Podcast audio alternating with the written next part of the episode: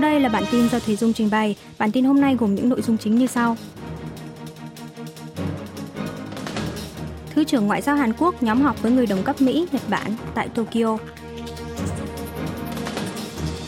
Tổng thống Hàn Quốc gửi điện chúc mừng Chủ tịch Tập Cận Bình tái đắc cử. Bộ Tư pháp Hàn Quốc hạ độ tuổi chịu trách nhiệm hình sự thành 13 tuổi.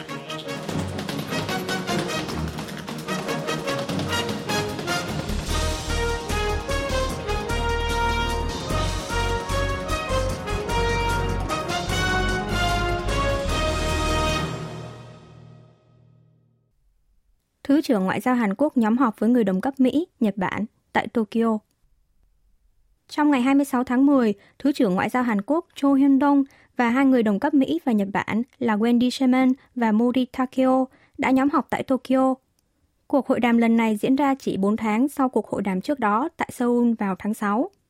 Tại buổi họp báo sau cuộc hội đàm, Thứ trưởng Cho cho biết quan chức ba nước đồng tình rằng cần có biện pháp đối phó quyết liệt chưa từng thấy trong trường hợp Bắc Triều Tiên thử hạt nhân lần thứ bảy. Ông Cho khẳng định nếu Bắc Triều Tiên chấp nhận phi hạt nhân hóa và đối thoại, thì Hàn Quốc sẽ hỗ trợ hết mức về mặt kinh tế, chính trị cho nước này, thông qua đề xuất táo bạo của Tổng thống Yoon suk yeol Ba nước Hàn, Mỹ, Nhật sẽ tăng cường phối hợp với cộng đồng quốc tế để khiến miền Bắc dừng các hoạt động trái phép, quay lại đối thoại phi hạt nhân hóa. Thứ trưởng Sherman nhắc đến việc Bắc Triều Tiên liên tiếp phóng tên lửa đạn đạo với tần suất dày đặc chưa từng thấy gần đây, trong đó có tên lửa bay qua không phận Nhật Bản, đe dọa nghiêm trọng tới người dân Nhật. Nghiêm trọng hơn là các vụ phóng này tiềm ẩn nguy cơ cho thấy miền Bắc đang sử dụng vũ khí hạt nhân chiến thuật. Bà Sherman hối thúc miền Bắc kiềm chế khiêu khích, khẳng định Washington sẵn sàng đối thoại vô điều kiện. Về phần mình, Thứ trưởng Modi cho biết ba nước Hàn, Mỹ, Nhật lên án việc Bắc Triều Tiên đẩy mạnh hoạt động hạt nhân, tên lửa là sự thách thức nghiêm trọng, rõ ràng đối với cộng đồng quốc tế. Ba nước sẽ tăng cường hơn nữa quan hệ đồng minh song phương và hợp tác an ninh ba bên, cũng như đẩy cao năng lực đối phó trong thời gian tới. Mặt khác, Thứ trưởng Hàn Nhật cũng nhóm họp vào chiều ngày 25 tháng 10, trao đổi về vấn đề tăng cường phối hợp đối phó với Bắc Triều Tiên và việc bồi thường cho các nạn nhân bị cưỡng ép lao động thời chiến, vấn đề nổi cộng nhất trong quan hệ Hàn Nhật hiện nay. Trước đó, Thứ trưởng Cho cho biết hai bên vẫn chưa thảo luận hay quyết định về một phương án cụ thể, mà đang bàn bạc về nhiều phương án khác nhau. Tổng thống Hàn Quốc gửi điện chúc mừng Chủ tịch Tập Cận Bình tái đắc cử. Văn phòng Tổng thống Hàn Quốc ngày 25 tháng 10 cho biết, Tổng thống Yoon suk yeol ngày 24 tháng 10 đã gửi điện chúc mừng ông Tập Cận Bình tái đắc cử chức Tổng bí thư Đảng Cộng sản Trung Quốc nhiệm kỳ thứ ba liên tiếp tại Đại hội Đảng khóa 20 vừa qua. Việc Tổng thống gửi điện chúc mừng Chủ tịch Tập Cận Bình được Đài truyền hình Trung ương Trung Quốc CCTV đưa tin trước cả báo đài Hàn Quốc. CCTV cho biết, trong bức điện, Tổng thống Hàn Quốc bày tỏ kỳ vọng sẽ tiếp tục trao đổi, hợp tác chặt chẽ với lãnh đạo Trung Quốc để bảo vệ sự ổn định và thịnh vượng, hòa bình bán đảo Hàn Quốc và khu vực Đông Bắc Á, cầu chúc sự thịnh vượng, phồn vinh cho đất nước Trung Quốc. Giải thích về việc phía Trung Quốc công bố trước nội dung bức điện, Văn phòng Tổng thống cho rằng từ trước tới nay chưa từng có tiền lệ nước gửi điện chúc mừng phải công bố nội dung trước nước đối phương. Bộ Tư pháp Hàn Quốc hạ độ tuổi chịu trách nhiệm hình sự thành 13 tuổi. Bộ Tư pháp Hàn Quốc ngày 26 tháng 10 công bố sẽ xúc tiến phương án hạ độ tuổi chịu trách nhiệm hình sự từ 14 tuổi như hiện hành xuống 13 tuổi, tính theo tuổi Hàn Quốc. Về bối cảnh dẫn tới quyết định trên, Bộ Tư pháp cho biết số vụ tội phạm thiếu niên từng chỉ đạt 7.897 vụ vào năm 2017 đã tăng vọt lên 12.502 vụ vào năm ngoái. Trong đó, tỷ lệ tội phạm bạo lực tăng từ 2,3% năm 2005 lên 4,86% vào năm 2020. Ngoài ra, môi trường xã hội hiện nay đã thay đổi rất nhiều so với năm 1953, thời điểm luật hình sự ra mắt. Quyết định lần này của Bộ Tư pháp được cân nhắc tổng hợp từ ý kiến dư luận, các tiền lệ tại nước ngoài và quá trình thảo luận tại Quốc hội. Về một số ý kiến lo ngại về những thiếu niên mang tiền án sẽ chịu vết nhơ suốt cuộc đời, Bộ Tư pháp cho biết dù hạ độ tuổi chịu trách nhiệm hình sự, thì phần lớn các tội phạm thiếu niên sẽ vẫn được chuyển tới tòa án vị thành niên như trước. Chỉ các trường hợp cực kỳ ngoại lệ như tội phạm sát nhân hay những hành vi hiểm ác lặp lại nhiều lần mới bị xử lý hình sự.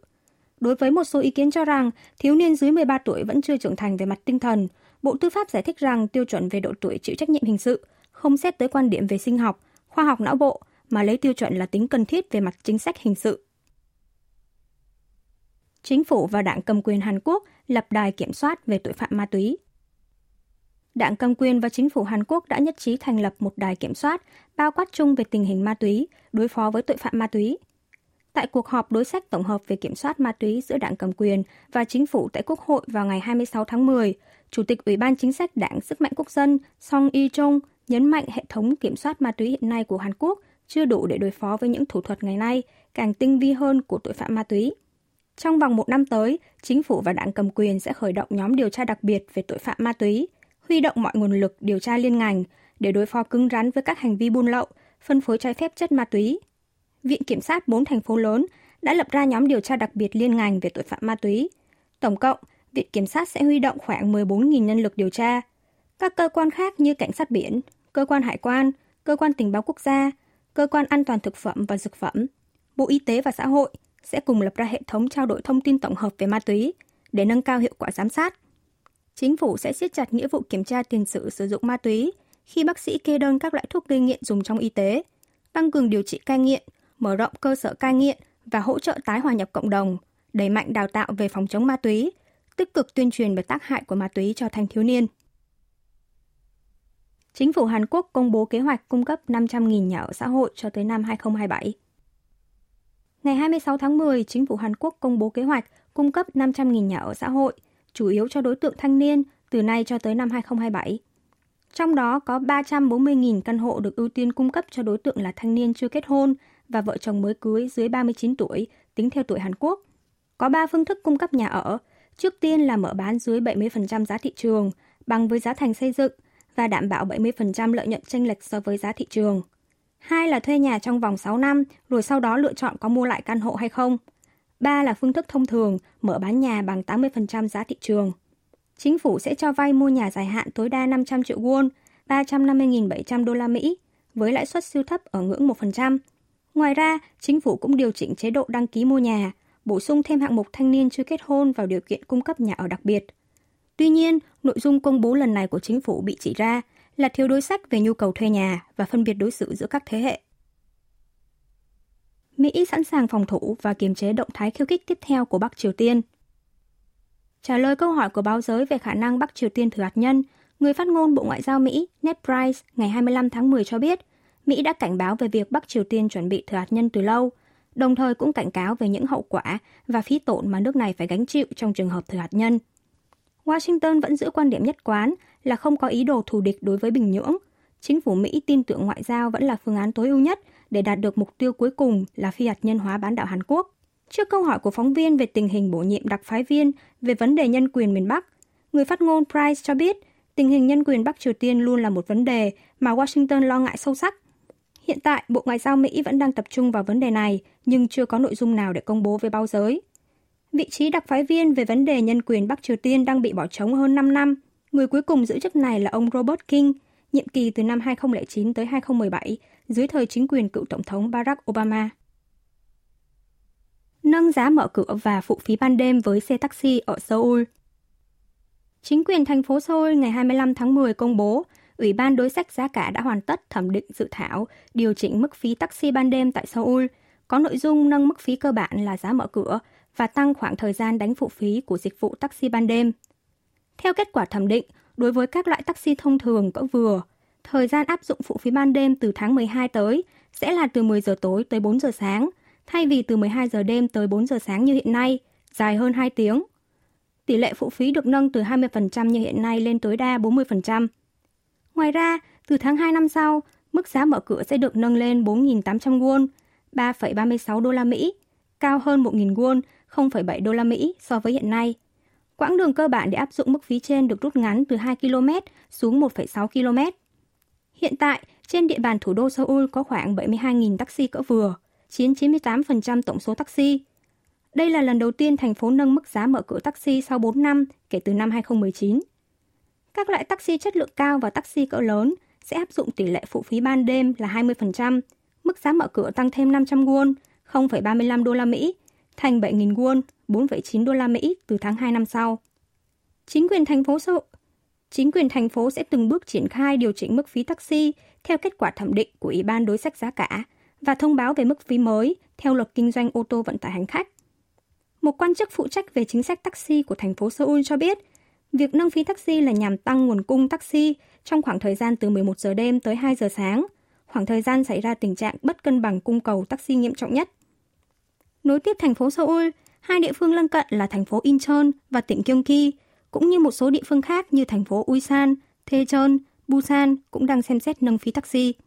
Theo đó, phí taxi tại phần lớn các tỉnh thành trên Hàn Quốc sẽ tăng trong thời gian tới để giải tỏa tình trạng thiếu taxi nghiêm trọng vào ban đêm sau đại dịch COVID-19. Mở rộng tiêm phòng bổ sung COVID-19 vào mùa đông cho tất cả người trên 18 tuổi. Phó Chủ tịch Ủy ban Phòng chống tai nạn và Quản lý An toàn Trung ương, kiêm Bộ trưởng Hành chính và An toàn Y Sang Min ngày 26 tháng 10 công bố, mở rộng đối tượng tiêm chủng COVID-19 bổ sung vào mùa đông, cân nhắc tới tình hình phòng dịch trong và ngoài nước gần đây, cũng như tình hình nhập vaccine cải tiến. Đối tượng tiêm chủng bổ sung mùa đông hiện tại bao gồm người suy giảm miễn dịch, người sống và làm việc tại các cơ sở điều dưỡng, người già trên 60 tuổi, nay sẽ được mở rộng thành tất cả người trưởng thành trên 18 tuổi. Ngoài ra, số loại vaccine cải tiến dùng để tiêm chủng sẽ được tăng từ một loại như hiện nay lên ba loại. Phó Chủ tịch Y kêu gọi người dân tích cực tham gia tiêm phòng bởi việc tiêm phòng sẽ giúp giảm mạnh rủi ro diễn biến nặng khi mắc COVID-19.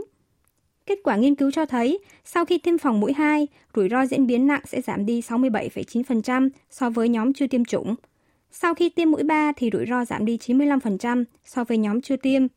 Bộ trưởng Hành chính và An toàn cho biết, tính đến 0 giờ ngày 26 tháng 10, Hàn Quốc ghi nhận hơn 40.000 ca mắc COVID-19 mới, hai ngày liên tiếp ở ngưỡng 40.000 ca. Gần đây, số trường hợp không đeo khẩu trang hoặc đeo không đúng cách trên tàu điện ngầm đã tăng gấp đôi so với đầu năm. Ông Y kêu gọi người dân tiếp tục tuân thủ đúng các quy tắc phòng dịch cơ bản như đeo khẩu trang trong nhà nơi tụ tập đông người, mở cửa thông gió phòng định kỳ. Doanh nghiệp lớn Hàn Quốc khởi động cơ chế điều hành khẩn cấp đối phó với khủng hoảng. Tình hình lạm phát, tỷ giá tăng cao và biến động trên thị trường tài chính sau vụ vỡ nợ liên quan tới công viên giải trí Legoland Korea đang khiến các doanh nghiệp Hàn Quốc gặp khó khăn về việc nhập nguyên vật liệu, huy động vốn. Nhiều doanh nghiệp lớn đang có chiều hướng chuyển sang cơ chế điều hành khẩn cấp, điều chỉnh kế hoạch đầu tư.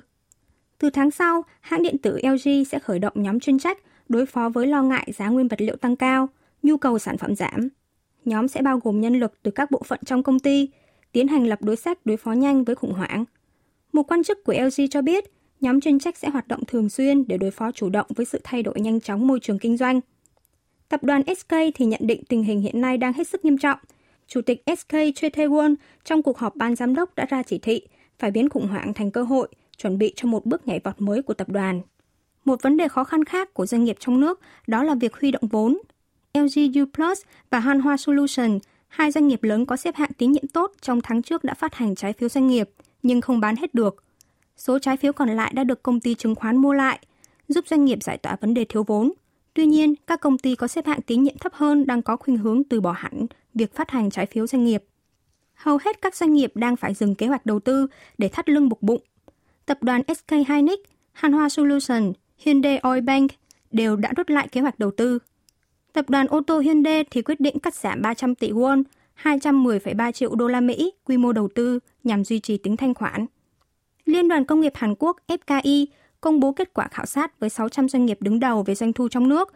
Trong số chỉ số lòng tin doanh nghiệp BSI về triển vọng kinh doanh trong tháng 11 đạt 86,7 điểm, thấp nhất trong vòng 25 tháng.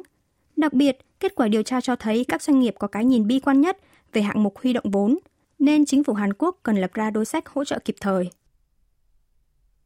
Hàn Quốc khuyến nghị các hãng hàng không sửa đổi điều lệ về giảm bay tích lũy trong thời gian bùng phát đại dịch. Trong vòng hơn 2 năm qua, người dân bị trói chân không thể du lịch nước ngoài do bùng phát đại dịch COVID-19. Điều này dẫn tới nhiều hành khách không có cơ hội sử dụng số dặm bay tích lũy tại các hãng hàng không. Một khách hàng của hãng hàng không quốc gia Hàn Quốc Korean Air đã tích lũy được tổng cộng 56.000 dặm bay. Số dặm bay này đủ để đổi được vé máy bay một chiều sang Mỹ. Vậy nhưng, một nửa số dặm bay này sẽ hết hạn trong năm sau, theo điều lệ quy định của hãng hàng không.